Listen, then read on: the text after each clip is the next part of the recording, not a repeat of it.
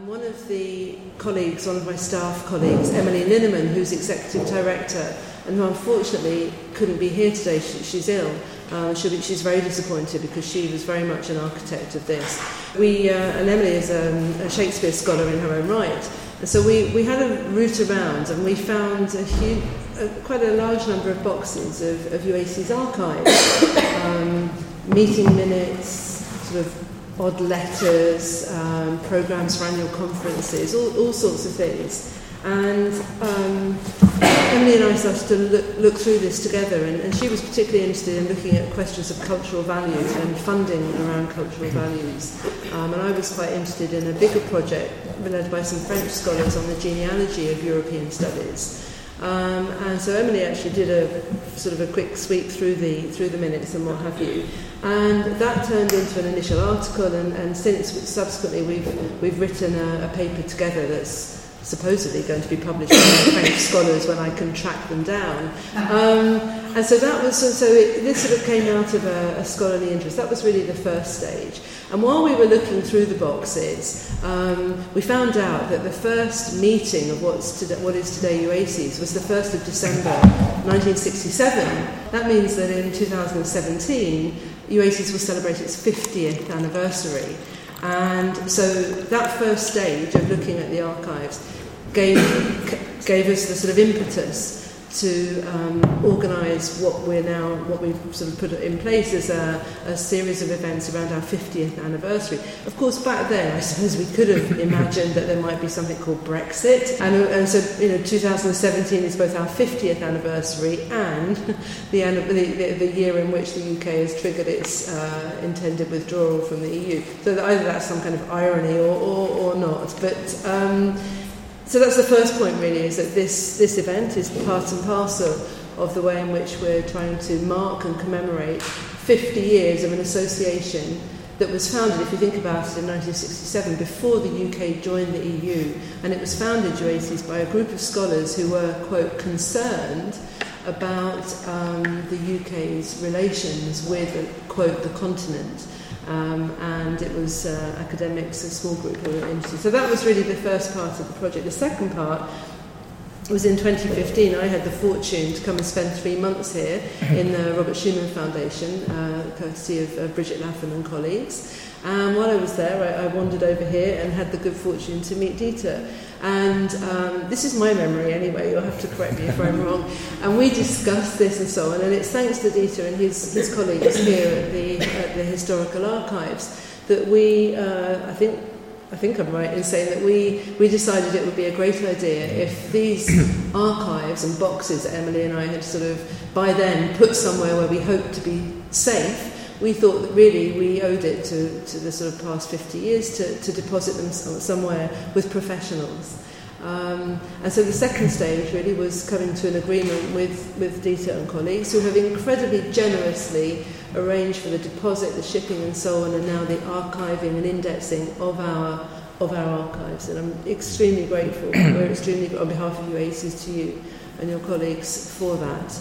Um, and it took me ages, I don't know why, to kind of find everything and work out, work out how to send it through DHL. And I, I, it, it just took a long while, but we did it. And I'm glad because one of the things we found in the bigger project with the French colleagues was that at some point um, some of the, uh, the archives for a, sort of roughly equivalent French body had gone up in flames, and that really sort of galvanised me into getting me somewhere nice and safe, and, and more importantly, I suppose, just as important as custodians, somewhere where they could be accessible. Um, and then the third, really, and final stage was that with Emily, uh, we applied for Jean Monnet project funding to, for, to the European Commission, and we were successful. For, so our project is Europe in the past, Europe in the archives, Europe in the future. And it was thanks to that funding that we were able to then uh, work towards this, this particular event here, this, this third event.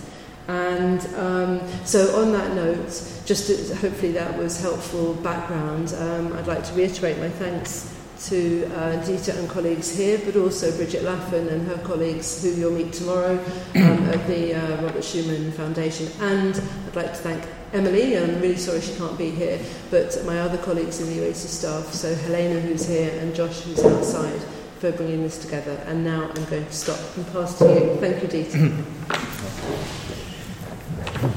Thanks, Helen. Yes, in fact, uh, my memory is the same. uh, we just met, uh, like, uh, as you uh, may find, find is rather a small archive, so we're not a big institution where hundreds of people, researchers would come. We're a more familiar place, so we talk to each other. I usually, if possible, talk to those that come across or come around and that I find in the reading room um, where they are from, what are their research uh, projects, and uh, so I uh, bumped into Helen uh, while she was here visiting Villa Salviati and looking what this place is about, and then we started talking, and it ended up with a with a deposit. Now, um, very often, in fact, it, uh, it works like this. So uh, I don't know if you had the time or if you had the experience with the historical archives of the European Union which is on the one side the place, the, the institutional archive of all EU institutions, bodies, and agencies. So we have a very highly official mission and in keeping all the official papers from the, all the institutions of the EU. But then on the other side, we, as you know, the, uh, the whole project uh, of European integration is very complex. Uh, it's much more complex than just uh, the EU body, so you have various other institutions that uh, work around the same project, uh, just to mention Council of Europe, historically even OECD, and many other important bodies, European Space Agency, if we want to see Europe in space, and various other aspects. So the mission of this archive has expanded long time ago already to uh, not only concentrate on EU institutions, but also to, to grasp as much possible uh, the heritage, the documentary heritage on European uh, construction. And this includes, in fact, uh, associations, movements uh, of any kind, can be uh, legal journals, it can be foundations, scientific European foundations, can be European Space Agency, an almost public body. Um, so we were obviously open to receive uh, the UACES archives, not only to save them from Brexit and to whatever might happen afterwards, but uh, obviously to, to give them a place and to also get our hands on uh, various collections. As, as I said, uh, to understand uh, European integration, it's not enough to look only at the political bodies. We have to look at uh, the scientific part, at the European studies, their contribution um, to, um, to this large field of European contemporary history. Now, um, Another element, and here coming a little more to the, to the British side, uh, we are very grateful of the British uh, entry into the European communities because without the British accession in 73, these archives would never exist. At least uh, uh we could think in these terms, uh, because it was in fact the, the British um, the British civil servants that entered into the European Commission that uh, were reforming internal uh, routines, that were the first ones to establish a proper registry archive system. So, and uh, there was uh, Peer Christopher Audland, uh, Deputy Secretary General at the time, um, who in fact had the idea, together with many others, just recall obviously also Roy Jenkins, uh, President of the European Commission himself, a historian. And so I just want to quote from a book, from an autobiographical uh, sketch of, um, of Christopher Audland, what he thought at the time about this archive, how to build this archive. So, uh, the community's archives, the manual activity brought home to me not only that a uniform procedure was needed for handling mail and current archives throughout the Commission's services, but also that no thought whatever had been given to the eventual opening of the public uh, to the public of the community's historical archives. The British have a good record in handling historic archives, and I had grown up in this tradition. It seemed to me that the Commission not only needed to develop a policy, but that it had a duty to be at least as liberal as the most liberal of the member states, which is obviously the United Kingdom. So, uh, this was the mission of the British, uh, in this case, uh, civil servants of the, of the Commission at the time. And in fact, so thanks to them, this place exists. Florence was immediately at the very beginning uh, the choice. Um, we have some relatives here in the room of uh, people that were highly involved at the time. Professor Ludlow, who was one of those who uh, pushed for having these archives here. So, um, again, uh, thanks to this part of the European community that we are here. Now, um, two elements I wanted to add.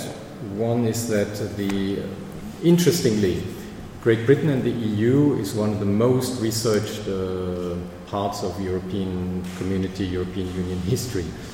Guess uh, why? It's very interesting. So we had uh, the last year we had the, uh, the visit of the official historian on European integration, uh, Sir Stephen Wall. He came to the EUI to give a talk on EU and Britain just before the referendum. So obviously the, the first and uh, most important question after his talk was what will be the vote. I don't remember what he said. Um, I have to look look back into the writings on this. But uh, so we have here this volume uh, from Whitehall on the on the glorious period, uh, the preparation to the accession, and then uh, until Wilson's uh, referendum and the yes vote. It stops there. We don't know what will come next, but the story obviously goes on. and um, so there is a lot of interest on Great Britain and the EU. and Florence is a place where this is in fact also studied. Just to recall, Alan Milward, one of the most prominent historians who was, uh, who was here as professor. Uh, so we don't only host in Florence Theresa May uh, holding her Brexit speech, but we also have more profound historical research here. Now, a last aspect that I would like to mention is this one, this provocative uh, title of this exhibition that is currently traveling all over the world uh, at the occasion of the 60 years Rome treaties. Uh, we call the exhibition Ever Closer Union. it created some problems uh, not only on some member state side but also even at the commission side. We thought it might be um, too offensive. Uh, to call uh, an exhibition Ever Closer Union, but uh, still we kept it as a title. we finally got the agreement, and it traveled to um, third, so such um, uh, um, remote places as South Africa, uh, South Korea, Japan, uh, United States, Australia. It also went to the United Kingdom, I must say. the Scots were courageous enough to host it in Edinburgh and Glasgow, but it did not cross uh, the Hadrian Wall, so it stayed up in the north, and uh, also on the Irish side, it stayed in the Republic.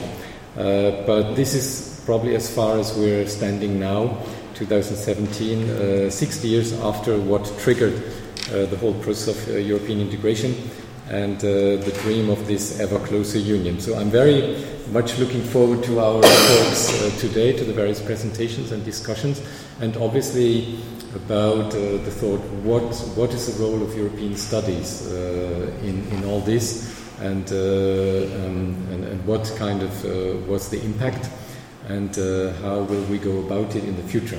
So, welcome. And yes.